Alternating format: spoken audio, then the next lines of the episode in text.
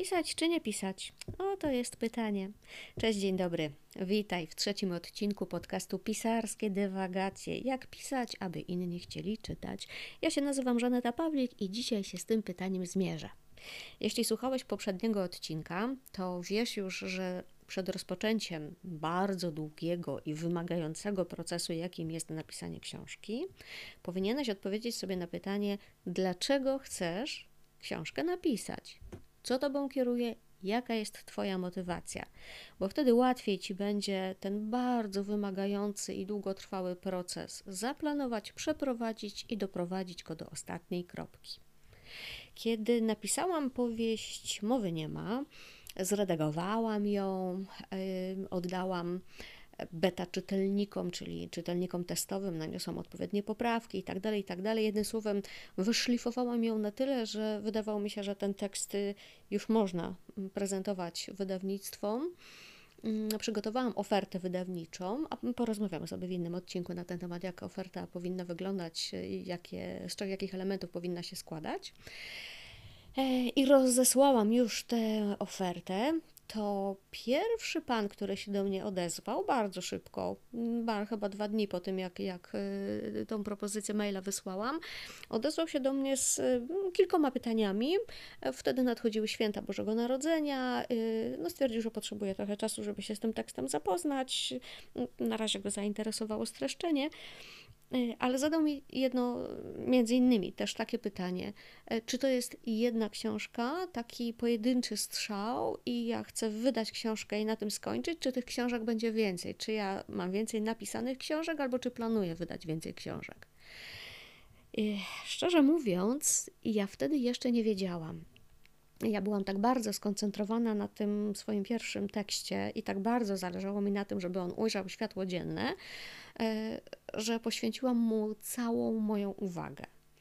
Ale stwierdziłam, że tak, jeśli książka się spodoba, jeśli będzie zainteresowanie, jeśli znajdą się czytelnicy, no to oczywiście miło byłoby napisać kolejne książki. I wtedy do mnie dotarło, że ja nie mogę czekać na ten moment, kiedy będzie już jakiś odzew z rynku, bo to już może być, no, może nie za późno, ale trochę późno. Dlatego, że jeśli wydajesz książkę z wydawnictwem tradycyjnym, to musisz liczyć się z tym, że średnio, absolutnie średnio, wydawnictwa, w umowie wydawniczej, którą podpisujesz, średnio wydawnictwa sobie. Mm, e, zastrzegają wydanie Twojej książki do dwóch lat od momentu podpisania umowy. Tak? Rozumiesz, co powiedziałam? Dwa lata od momentu podpisania umowy. I teraz zakładając, to się czasem często się to odbywa oczywiście wcześniej, no ale wydawnictwa mają swój własny kalendarz, e, w który Twoją książkę muszą wpisać. No oczywiście, zanim ona trafi do mm, e, tego kalendarza, no to najpierw trzeba się pochylić z redaktorem, z korektorem nad tym tekstem. No tam jest jeszcze bardzo dużo pracy, bo nawet jeśli oddajesz w Twoim mniemaniu wyszlifowany tekst, to uwierz mi, że czeka na niego jeszcze cała masa innych poprawek i to wymaga czasu. Projektant musi okładkę przygotować, ktoś musi wymyślić jakiś Mm, plan promocyjny dla Twojej książki. No i oczywiście musisz się z tą swoją książką w kalendarz wydawnictwa wpisać. Dlatego wydawnictwa często sobie zastrzegają, że to są dwa lata od momentu podpisania z Tobą umowy. Mm, akurat powieść mowy nie ma. Moja pierwsza debiutancka powieść pojawiła się pół roku po podpisaniu umowy, czyli stosunkowo szybko. Oczywiście jako świeżo upieczona autorka tekstu, ja myślałam, że to będzie tak, że jak książkę napiszę, wyślę, podpiszę umowę i miesiąc później już tak książka będzie w sprzedaży. O, naiwności moja. Tak to się nie dzieje.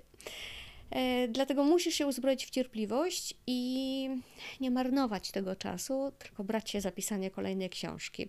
A też to jest tak, że jeśli wydawnictwo mm, zainteresujesz wydawnictwo swoim tekstem i wiesz już, że książka się pojawi, to możesz trochę odetchnąć, już twoje emocje są uspokojone i wtedy masz też wiatr w żagle, masz ten power, bo myślisz sobie, no jeśli pierwsza książka się spodobała, to dlaczego inne miałyby się nie spodobać? Na razie wydawnictwo oczywiście oczywiście, tak, redaktorowi nieprowadzącemu, bo pierwszy jest redaktor inicjujący, który decyduje o tym, czy ta książka, mm, czy na tę książkę zechcą podpisać z Tobą umowę, czy nie. W przypadku już kolejnych y, ofert wydawniczych, które przygotowywałam na drugą i trzecią powieść, ja już od razu w tych ofertach mm, dopisywałam taką uwagę, że pracuję nad, tudzież zamierzam rozpocząć pracę nad kolejną książką i podawałam przybliżony termin zakończenia mm, pracy. Y, bo mniej więcej już po napisaniu pierwszej książki ja też byłam w stanie oszacować, ile ja potrzebuję czasu na to, żeby ta książka żeby tekst nabrał ostatecznych kształtów, ostatecznych w rozumieniu mm, no, tej formy wyjściowej, którą przekazuję jako propozycję wydawniczą. Mm, dla niektórych to są trzy miesiące, dla innych to jest rok, dla innych dwa lata. No to, to już każdy ma swój własny, każdy ma swoje własne tempo pisania. Szczególnie jeśli nie jest się e, twórcą mm, profesjonalnym, to znaczy pracuje się też gdzieś na etacie, e, jest się zaangażowanym w inne działania, no to na pisanie siłą rzeczy ma się trochę mniej czasu niż ktoś, kto z tego pisania żyje. No, to, są tacy ludzie, jest ich stosunkowo niewielu, którzy żyją tylko z pisania, mm, ale są albo żyją głównie z pisania, no to wtedy też siłą rzeczy oni troszeczkę inaczej się organizują. No dobrze, wróćmy do mm, pytania zasadniczego: pisać czy nie pisać? To, to znaczy, to jest pytanie do mnie, czy to jest e, pytanie do ciebie? Bo jeśli się nad tym w ogóle zastanawiasz, to znaczy, że dopuszczasz taką możliwość. To znaczy, że gdzieś tam ci się w głowie jakaś lampka zapaliła mm, i y, rozważasz możliwość napisania książki, a jeśli się zastanawiasz, czy się za to zabrać, to znaczy, że masz jakąś blokadę w sobie. I teraz pytanie, co to jest ta blokada? Skąd ona się w tobie bierze? Czy ty nie do końca wierzysz w siebie, boisz się napisać jakiś tekst, bo boisz się krytyki, a może nie chcesz angażować pół roku czy roku swojego czasu, e, gdyby ta książka miała być niedokończona, albo ty ją dokończysz, ale nie znajdziesz wydawnictwa, nikt jej nie zechce wydać, no, no to faktycznie to podcina skrzydła tylko, że przypominam, ty jesteś na samym początku, ty się zastanawiasz, czy chcesz napisać książkę. Wróćmy do odcinka drugiego. Pytanie, po co chcesz tę książkę napisać? I, i, i ty nie możesz się blokować już na samym początku. Ale to, że ta iskierka w tobie jest, to bardzo dobrze, bo teraz wystarczy ją tylko odpowiednio rozdmuchać i, no i sprawić, żeby ten ogień wybuchł z pełną mocą. Możesz pisać tylko do szuflady, na przykład. Jeśli uważasz, że być może Twój warsztat nie jest jeszcze najlepszy, y, no to on się nie stanie lepszy, jeśli Ty będziesz tylko o tym myśleć, a nie weźmiesz się za stukanie w klawiaturę. Także pisz nawet, gdyby ta Twoja pierwsza czy piąta, ósma książka miała trafić do szuflady, bo z każdą kolejną książką mm, będziesz miał coraz lepsze pióro.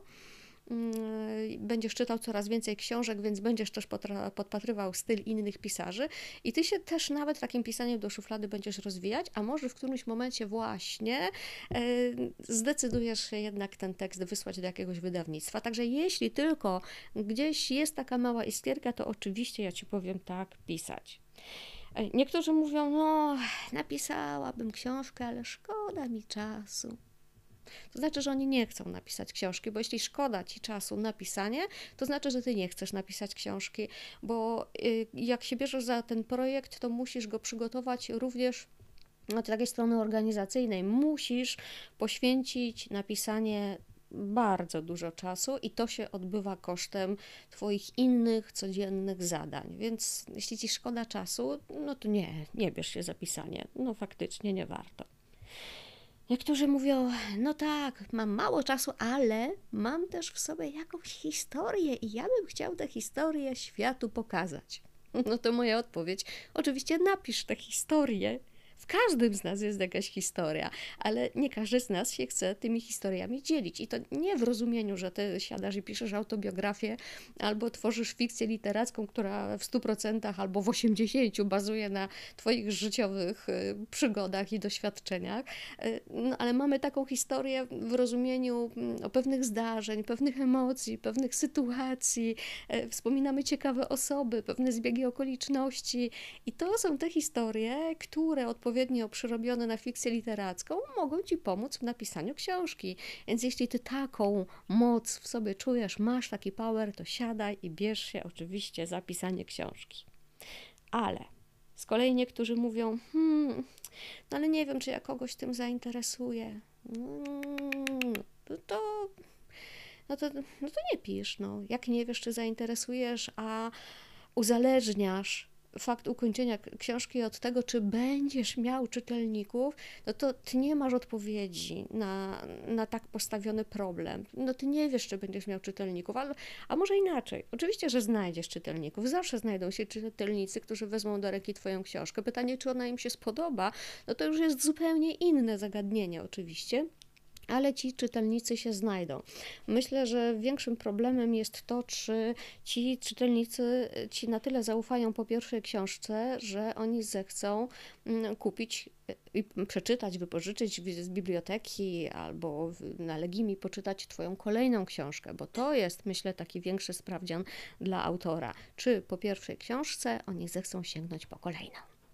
Podczas jednego z live'ów prowadząca zapytała mnie, czy pisanie książki może być e, formą terapii. Ja odpowiedziałam wtedy zupełnie bez zastanowienia, że tak, bo uważam, że pisanie jest również formą terapii, i może przynieść bardzo wiele dobrego. Co, co nie znaczy, że musi być w nas jakiś ogromny problem do rozpracowania i taki poważny, bo jeśli on jest, no to wtedy warto skorzystać z pomocy mm, psychologa, terapeuty i tam go rozpracowywać. No ale w każdym z nas drzemią pytania na temat sensu życia, na przykład. No tak mi się wydaje, że w każdym z nas. Mm, są jakieś e, problemy nierozwiązane, e, są jakieś trudności, które napotykamy e, i warto jest wykorzystać to wszystko mm, w taki sposób, żeby uwikłać pewne problemy, nawet te, z którymi nam się, mm, z którymi my się borykamy, uwikłać w te problemy naszych bohaterów i spróbować ich przez te problemy przeprowadzić. Czy to nie jest forma terapii? Ale rzeczywiście, że tak, jest to forma terapii. Poza tym mm, dajesz upust swojej wyobraźni. Twoja wyobraźnia nie ma granic, a skoro nie ma granic, mm, to spróbuj ją przenieść na jakąś fikcję literacką. I oczywiście tutaj słowo bardzo ogranicza. Uczucia nie ograniczają, ale słowa bardzo ograniczają. Dlatego jest to, stajesz też przed pewnym wyzwaniem, jak emocje, jak stan ducha przenieść na kartkę papieru i jak w kilku, kilkunastu, kilkudziesięciu, kilkuset zdaniach opisać no, pewne zjawiska, które dzieją się w Twojej duszy. No i popuścić wodze fantazji przy okazji też. Tworzysz światy, nad którymi to ty przejmujesz pełną kontrolę. Jesteś Bogiem poniekąd. Ty stwarzasz bohaterów, ty fundujesz im pewne przeżycia i ty też decydujesz o tym, jak oni z pewnymi problemami sobie poradzą albo nie poradzą, jakie skutki podjętych decyzji, mm, z jakimi skutkami będą się musieli mierzyć, no i jak się ich historia skończy, no i czy będzie miała swój ciąg dalszy w kolejnych tomach, bo tak też się może zdarzyć. E, pogłębiasz też swoją własną wiedzę pisząc książki, dlatego że no, przeprowadzasz research, zanim zaczniesz pisać książkę, albo wzbogacasz ten research już w trakcie pisania, jeśli przed tobą staną kolejne wyzwania i, i zabraknie ci jakiejś wiedzy mm, fachowej. E, w powieści mowy nie ma jest y, na, na przykład ratownik medyczny, więc ja sporo na e, e, sporo informacji poszukiwałam mm, w zakresie specyfiki pracy ratowników medycznych. Poszerzyłam oczywiście wiedzę na temat ratownictwa medycznego. I, I, każda książka, każdy tekst, który pisałam, wymagał ode mnie zgłębienia jakiejś tematyki, która dla mnie była nieznana. Więc to też nie jest tak, jak mówią niektórzy, no pisz o tym, w czym się najlepiej czujesz, co najlepiej rozumiesz i co, i co znasz. No to wtedy ja bym musiała pisać na przykład o moim życiu zawodowym, bo na nim się znam bardzo dobrze, bo w obecnej firmie pracuję już 18 lat i chyba niewiele jest mnie tam w stanie zaskoczyć. Tylko, że dla mnie pisanie to też jest ucieczka od pracy zawodowej i od tych dylematów i trudności, z którymi ja się spotykam na co dzień. To jest y, forma odskoczni od tego, co szare i ponure. To ma być kolorowe, nawet jeśli jest smutne, bo, bo historia jest dramatyczna, ale ona nie może być tylko też dramatyczna, no bo życie jest e, no różnie się układa, raz na górze, raz na wozie, raz pod wozem, no tak samo jest w książkach. Więc ja nie chcę pisać wyłącznie o tym, na czym się znam, bo wtedy bym napisała tylko jedną książkę i koniec. Nikt by nie kupił drugiej, trzeciej i czwartej, no bo, no bo co nowego mogłabym mu zaproponować.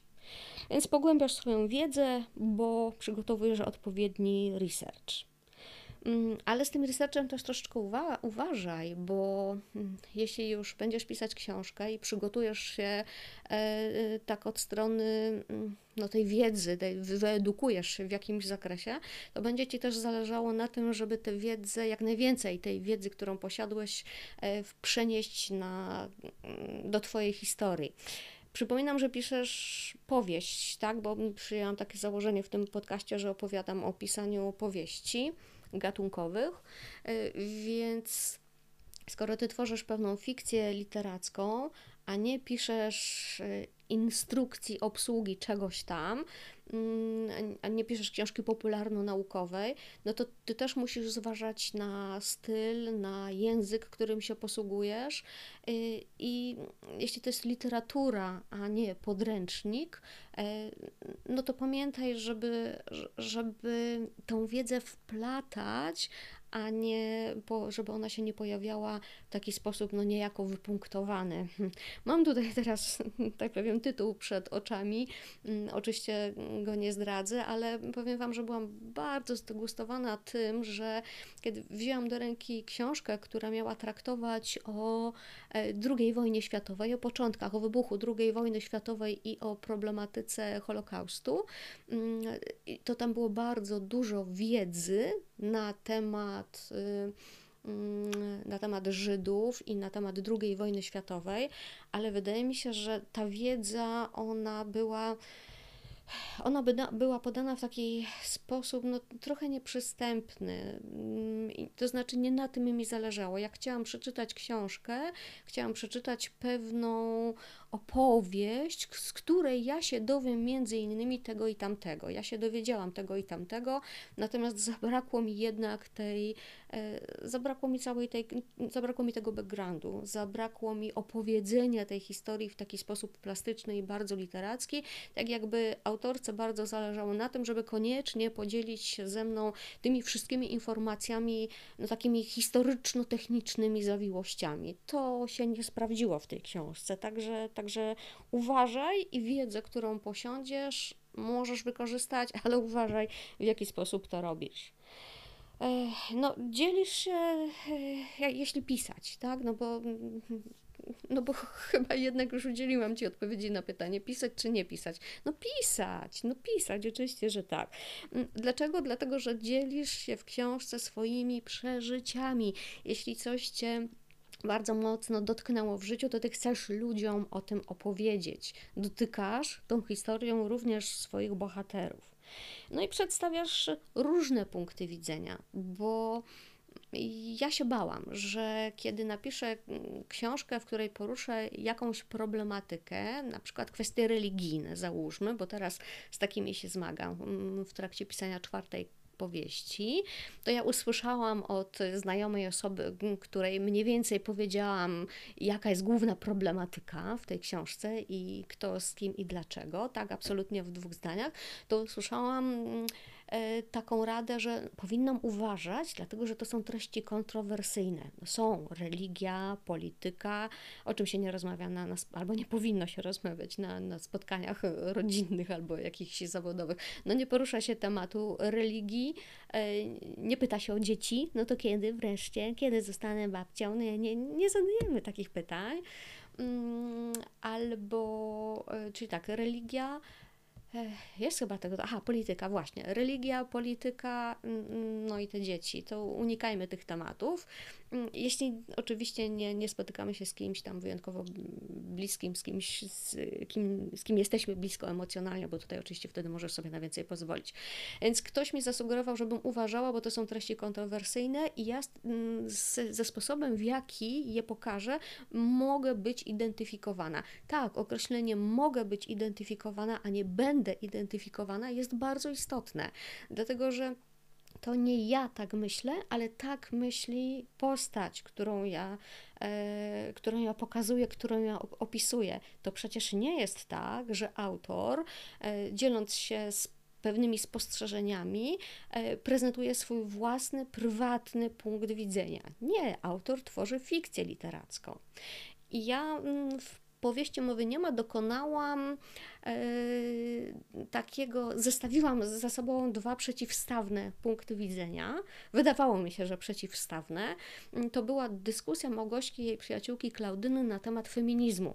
Dziewczyny się, tutaj w ogóle dziewczyny rozmawiały o feminatywach i o roli kobiety e, w życiu, mm, no i o prawach kobiet. I one tutaj ze sobą dyskutowały, bo jedna twierdziła, że jest feministką, druga, że nie jest feministką no w rezultacie te ich, ta ich argumentacja się ze sobą bardzo przeplatała. I ja powiem szczerze, że ja tutaj oddałam bardzo dużą część siebie i swoich własnych rozterek w głowie. Mm, I ja Wam nie odpowiem tutaj w tym podcaście na pytanie, czy jestem feministką, czy nie jestem feministką. To jest moja prywatna sprawa. Natomiast oddałam głos moim bohaterkom w książce i one ze sobą dyskutowały trochę tak, jak ja dyskutuję ze sobą w głowie na różne tematy. Myślę, że to jest bardzo, bardzo ciekawe, żeby taką polemikę do swojej książki wpleść. A ponieważ w tobie jest bardzo dużo emocji, kiedy piszesz książkę, to, mo, to, to działa troszeczkę na ciebie jak wentyl bezpieczeństwa. Ty upuszczasz tych emocji, oddając je książce, i one wtedy, e, no tak trochę z ciebie schodzą.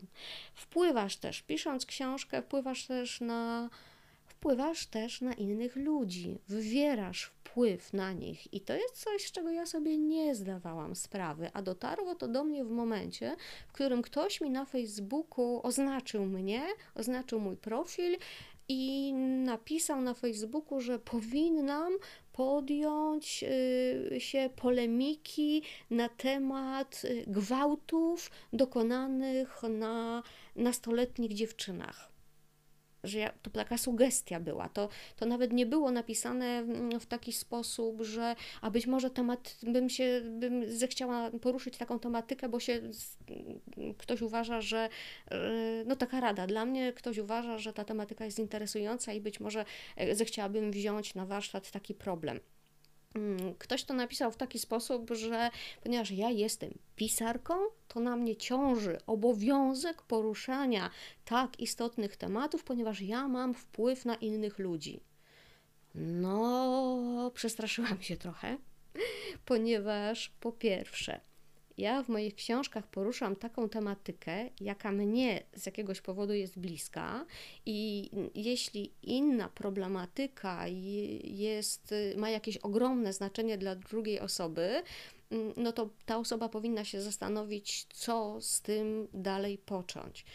Y, ja rozumiem, że problem gwałtów na nastoletnich dziewczynach jest, jest jest straszną tragedią i jest e, no, czymś niedopuszczalnym, mówiąc krótko i nie, e, nie rozwodząc się dłużej nad tym tematem, ale też e, no, ja jakoś nie czuję tego, żeby o takiej historii napisać w książce, a przynajmniej nie w sposób bezpośredni.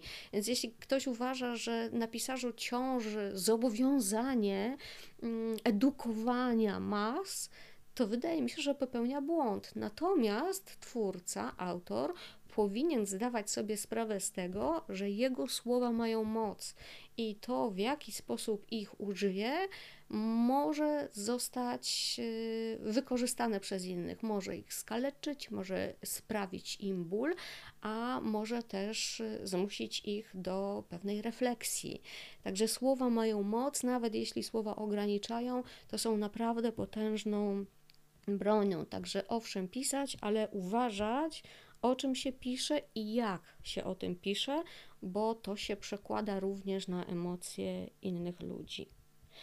E, w, no, i, no i co? No, jeśli jeszcze się tak zastanawiać, pisać czy nie pisać, i nie do końca wiem, bo to, bo tamto, bo no może mam czas, a może nie mam czasu, a może nikt tego nie kupi i tak dalej, e, to ja ci powiem tak: jeśli napiszesz dobrą książkę, znajdziesz wydawcę albo wydasz książkę sam, bo to też jest inny model wydawania, e, i ktoś tę książkę kupi, to ty na tej książce również zarabiasz, więc aspekt finansowy, jeśli akurat y, ma dla ciebie znaczenie, no a chyba ma dla nas wszystkich znaczenie, bo wszyscy musimy płacić rachunki, e, to też może być jeden z argumentów, który pozwoli ci odpowiedzieć sobie na pytanie, czy warto angażować pół roku swojego życia w to, żeby książka powstała. Bo nikt nie bierze się za pisanie książki z góry zakładając, że to będzie jedna wielka klapa. Bo jeśli tak zakładasz na początku, to nie, no to wracając do pytania pisać czy nie pisać, no to ja Ci powiem nie, nie pisać. Nie wiem, czy masz wnuki, albo czy w ogóle dopuszczasz taką mm, opcję, że kiedyś zostaniesz babcią albo dziadkiem na przykład. I być może mm, być może kiedyś zdarzy się tak, że ciebie już nie będzie, a twoje książki będą. I twoje dzieci będą opowiadać e, twoim wnukom, że babcia czy dziadek napisali książkę, napisali książki i no i jednym słowem pamięć o tobie będzie jeszcze żyła w kolejnych pokoleniach. Czy to nie jest fajne? Ja wiem, to brzmi bardzo abstrakcyjnie, to brzmi bardzo abstrakcyjnie, ale powiem Ci tak. Po drugim odcinku podcastu skontaktowała się ze mną dziewczyna, która stwierdziła, że owszem, nie znamy się osobiście, ale my sobie tam czasem piszemy, wymieniamy się e, różnymi no, informacjami, spostrzeżeniami e, i ona widzi, że we mnie jest dużo energii i mam pazura. A ponieważ mam pazura, a ona tego pazura w tych dwóch odcinkach, które już nagrałam podcastu nie widzi, to ona mnie bardzo zachęca do tego, żebym ja przestała być taka uładzona, grzeczna i, i nie starała się nikogo skrzywdzić, tylko żebym ja mówiła tak po prostu, wiecie, takie mięcho, kawa na ławę, że, żeby to tak było no, moje, a nie trochę udawane. No to jeśli to ma być takie moje, a nie trochę udawane, to Ci coś powiem. E, mianowicie, ja się zastanawiałam naprawdę, co się stanie, kiedy ja. Napiszę książkę, albo będę już przy końcu książki na przykład, y, i czyli jeszcze jej nie zdążę e, przekazać e, w postaci propozycji swojemu wydawcy i zginę w wypadku samochodowym na przykład. Tak po prostu, ciach, był człowiek i nie ma człowieka. Tak z dnia na dzień, nagle zdmuchny, zdmuchnięto świeczkę, dziękuję, nie ma, znikasz, nie istniejesz. I wtedy sobie pomyślałam, to by naprawdę było smutno, żeby tych kilka miesięcy mojej pracy poszło na zmarnowanie.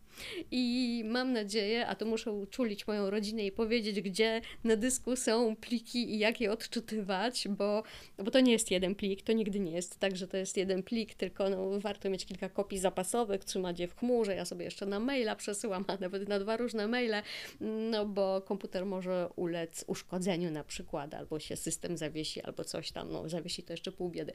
Także muszę przestrzec moją rodzinę, że tak, w tym i tym segregatorze jest moja polisa na życie, żeby o tym pamiętali, ale też, tak mi to teraz przyszło do głowy w trakcie nagrywania, ja muszę powiedzieć, gdzie są wersje moich plików, żeby ta, e, ten owoc mojej pracy nie poszedł na zmarnowanie, tylko żeby no, przekazali tą propozycję wydawniczą do wydawnictwa i żeby tak po mojej śmierci się jeszcze jakaś książka pokazała. Głupie, nie? No może trochę. A może tak, a może nie. Także myślmy o wnukach. E, pisać czy nie pisać? Oto jest pytanie. No a pisać, bo na przykład yy, będziesz postrzegany jako autorytet. Tak, trochę mówię tutaj z przekąsem na ten temat, bo oczywiście są książki, um, które, no są książki lepsze i gorsze, no dobra, powiedzmy sobie tak wprost, ale dobrze, skupmy się na tych dobrych albo przynajmniej poprawnych książkach. Budujesz autorytet, kiedy ja się nie chwaliłam tym w pracy, że napisałam książkę.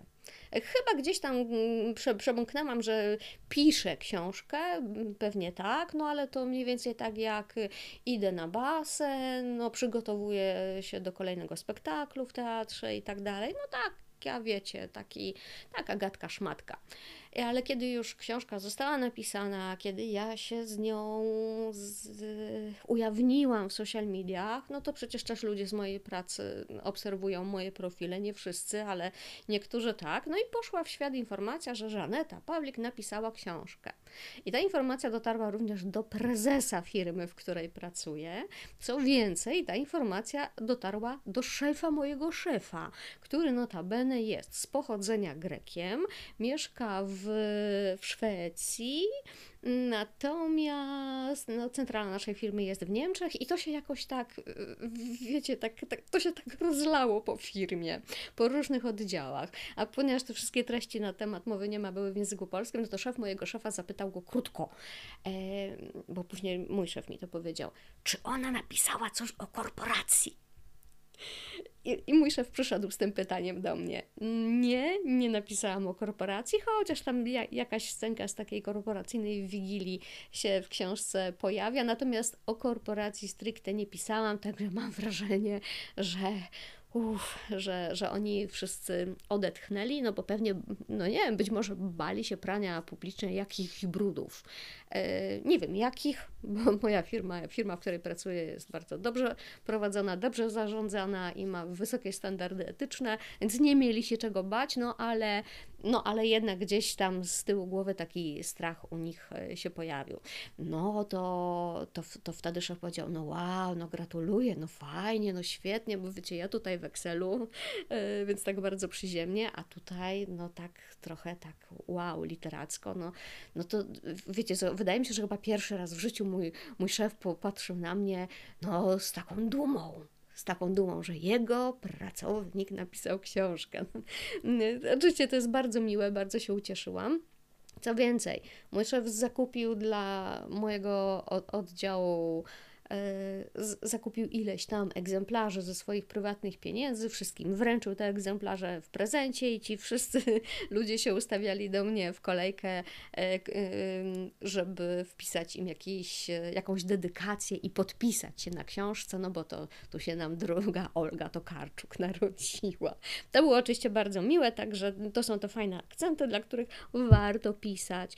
Oczywiście przemilczmy również tych, którzy się w ten przysłowiowy ogonek nie ustawili. Tu nie myślę o pracy, tylko tak w ogóle, o Twoich znajomych, bo e, cała masa ludzi się do Ciebie odezwie, o których istnieniu nawet już zapomniałeś, zapomniałaś i, i będą Cię gratulowali, będą się cieszyli z Twojego sukcesu, bo jednak pojawienie się na rynku Twojej książki jest ogromnym sukcesem, a będą tacy ludzie, którzy którzy to przemilczą i też do tego oczywiście mają prawo.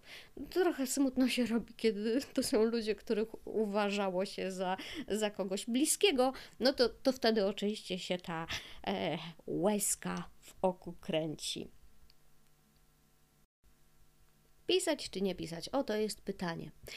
No ale jeśli nie mam dużej społeczności w social mediach, nie obserwuje mnie ileś tam tysięcy ludzi, to czy w ogóle powinnam się brać za pisanie książki? Bo coraz częściej wydawnictwa oczekują, że mm, sprzedam im nie tylko tekst książki, ale sprzedam im również pomysł na promocję. To znaczy, mm, zadeklaruję jakąś formę promocji, w tą promocję, w tę promocję się zaangażuję.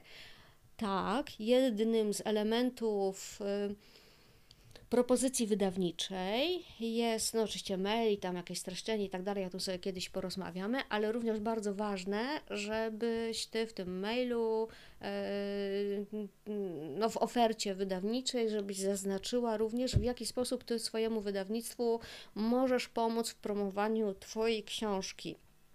Są takie wydawnictwa, które w ogóle stawiają warunek, że jeśli ty nie masz swojego profilu w social media, to go załóż i zaistniej, bo to też jest jeden z kanałów, dzięki któremu możesz swoją książkę promować. E, ja nie wiem, czy to jest tak, że wydawnictwa oczekują, że ty już za sobą przyniesiesz iluś tam potencjalnych e, kupców, bo na przykład e, publikujesz się na Wattpadzie, nie wiem, czy się mówi Wattpadzie, czy Wattpadzie, chyba na Wattpadzie. Jeśli się tam publikujesz i tam są twoi czytelnicy, no to już jest jakiś potencjał, który wydawnictwo chętnie łyknie ja nie wiem, czy takie są wymogi, pewnie to zależy od różnych wydawnictw. Moje wydawnictwo, w którym y, się pojawiają książki, to jest wydawnictwo Zyski Spółka, nie stawiało przede mną takich wymogów, natomiast ja wysyłając ofertę wydawniczą, tak, przedstawiłam również e, pomysły na e, promowanie książek. Pewnie niebagatelną znaczenie miał y, również fakt, że jestem nieprofesjonalną aktorką lekkiego teatru przenośnego z Chorzowa, więc ja też nie mam problemu z wystąpieniami publicznymi. To będziemy też kiedyś sobie rozmawiali o spotkaniach autorskich i powiem, jak takie spotkania zorganizować, na co zwrócić uwagę i w ogóle gdzie ja popłynęłam i, i, jakie błędy popełniłam, i o tym Ci opowiem, że, żeby Ciebie ustrzec przed nimi. E, no i również miałam jeszcze trochę innych pomysłów. E, prowadziłam bloga podróżniczego, montowałam filmy na YouTubie, e, więc, a czy nie, montowałam filmy w programach do montowania filmów i publikowałam na YouTubie już, żeby być precyzyjnym. Więc to wszystko chyba dało obraz takiej osoby, która jest dosyć otwarta na różne formy promocji i zamierza się zaangażować. Więc mm, oczywiście, że tak, jak najbardziej, ale Chyba gdzieś tak e, pod koniec listopada skontaktowało się ze mną wydawnictwo Zyski Spółka i zapytali, czy mm, chcę napisać e, notkę, rekomendację na, na okładkę dla książki debiutanckiej, książki Anioł z Rubinowym Sercem e, pani Szelongowskiej, Joanny Szelongowskiej. Mm, ja przeczytałam tę książkę, napisałam mm, rekomendację, ona jest na okładce, ta książka się pojawi chyba jakoś po 20 stycznia 2023 będzie miała, będzie opublikowana. Natomiast ja zaczęłam również, bo książka mi się podobała, zaczęłam szukać w internetach pani Joanny Szelongowskiej i ja jej nie znalazłam na Facebooku, na Instagramie. Ta pani w internetach nie istnieje. Być może to się zmieniło albo zmieni, nie mam pojęcia. Natomiast y, to też pokazuje, że to nie jest tak, że ty musisz mieć za sobą ileś tam set albo ileś tam tysięcy już followersów, bo y, to jest warunek, bez którego wydawnictwo nie zechce ci wydać twojej książki. Pewnie to jest mile widziane, ale nie w każdym wydawnictwie jest to oczekiwane albo mogą Cię poprosić, żebyś takie e, profile uruchomił albo uruchomiła. Natomiast jest takie wydawnictwo Altenberg, kojarzycie, na pewno kojarzycie. Jeśli nie wydawnictwo Altenberg, to jest, jak, jak wymienię nazwisko, Radka Kotarskiego. Mhm, tak, już bliżej, wołam się do mózgu, taka książka. Hmm? Ciepło, ciepło. No właśnie. I wydawnictwo Altenberg z kolei przyjęło taką taktykę, że publikuje książki osób znanych, bo jakie nazwiska na przykład się znajdują na ich liście?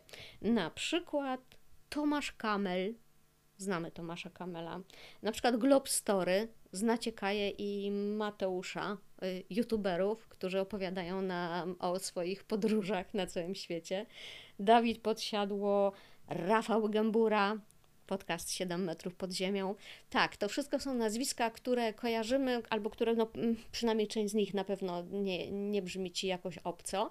Więc y, tak, to wydawnictwo ma taką strategię, że publikuje książki osób, które, za którymi stoją już, stoją jakieś tabuny, stoi cała rzesza obserwatorów, followersów, czyli ci ludzie przychodzą do wydawnictwa już ze, z potencjalnymi czytelnikami i z góry można przyjąć założenie, że te książki się będą sprzedawały, bo te osoby już są wypromowane i są osobami rozpoznawalnymi. Ale to jest zupełnie osobna historia niż zwykłe, tradycyjne wydawnictwo, które wydaje książki po prostu. Więc pewnie fajnie mieć tych followersów, dobrze i to jest na pewno taka korzyść dodana, natomiast czy ona jest, no ja, ja sama miałam chyba, nie wiem, 500 osób może mnie obserwowało na Instagramie przed wydaniem książki, w tej chwili to jest, no nie ma 700 jeszcze, a zapraszam Cię na mój Instagram, żanetapawlik.autorka, tak samo na Facebooku żanetapawlik.autorka, a na Facebooku już jest więcej, obserwujących było ponad tysiąc, ale to ciągle jest mało, musisz przyznać. Mm, także to też nie był mm, warunek, który spowodował, że w jakiś szczególny sposób wydawnictwo z tego powodu zwróciło na mnie uwagę. Można jeszcze inaczej, można na przykład napisać książkę, a potem wszemi wobec ogłosić, że oto napisałem świetną książkę i oczekuję, żeby się do mnie zwrócili wydawcy. Nie jest to zły pomysł, oczywiście, że nie, e, pod warunkiem, że to jest jedna z aktywności Twojej, bo jednak no, mamy taki rynek, że to wydawnictwa e, oczekują, że to Ty do nich się zwrócisz z książką, no bo tak, żeby jakiś wydawca cię, jak, jakiś redaktor inicjujący, żeby akurat na ciebie gdzieś trafił i żeby to on cię poprosił o to, żebyś mu swoją książkę pokazał, pokazała, no to ja jeszcze się z taką historią nie spotkałam, ale jeśli znacie takie, takie historie, to podzielcie się koniecznie, bardzo proszę, podzielcie się tym ze mną. Możecie napisać do mnie w wiadomości prywatnej albo gdzieś w komentarzu w social mediach. Mm, to by było naprawdę ciekawe. Także fajnie, fajnie jest mówić światu, że mam książkę i chętnie ją wydam, bo trzeba wychodzić do ludzi, trzeba się pokazywać mądrzy, zaznaczam. Natomiast mm, to nie tak trochę tutaj na Śląsku, bo ja jestem ze Śląska, mieszkam na Śląsku już wiele lat i, i tutaj mam wrażenie, że, że bardzo często ci rodowicy Ślązacy, tak z dziada, pradziada, oni wyznają taką, tak, taką myśl, że a, siedź cicho, a znajdą cię to już nie są te czasy. Tutaj jednak musisz trochę zawalczyć o siebie, a no, prawa marketingu są jednak no, dość surowe, że tak powiem. Podsumowując, pisać czy nie pisać? Oto jest pytanie. Wydaje mi się, że więcej korzyści przyjdzie Ci z tego, że tę książkę napiszesz, niż jeśli w ogóle się pojawi w Twojej głowie taki pomysł, a z jakiegoś powodu Ty się zapisanie książki nie weźmiesz, bo coś Cię będzie od tego odciągało, a nie daj Boże, żeby to był Twój wewnętrzny krytyk. Nie, nie, nie, nie. Ten wewnętrzny krytyk jest bardzo fajny, ale nie na samiutkim początku. Dopiero potem, jak sobie będziesz już tą gotową, napisaną książkę, będziesz sobie redagować, to wtedy fajnie posłuchać krytyka, on Ci podpowie, e, co tam zmienić, co poprawić, co uładzić, co dopisać, co wykroić, tak, wtedy krytyk się przydaje, ale nie na samym początku Twojej książki, nie daj mu się wiary, więcej wiary, więcej wiary. Ok, e, tytułem, słowem zakończenia. E, powiedziała, co wiedziała, a czego nie wiedziała, no to nie powiedziała. Bardzo to mądre jest. Mm, natomiast chciałam Cię odesłać, mm, wiesz, na mm, biuroliterackie.pl jest taka stronka e, i tutaj pan, mm, poczekajcie, muszę sobie rzucić okiem, Jakub Wiśniewski. Pan Jakub Wiśniewski, e, biuro literackie.pl, napisał manifest pod tytułem Po co pisać?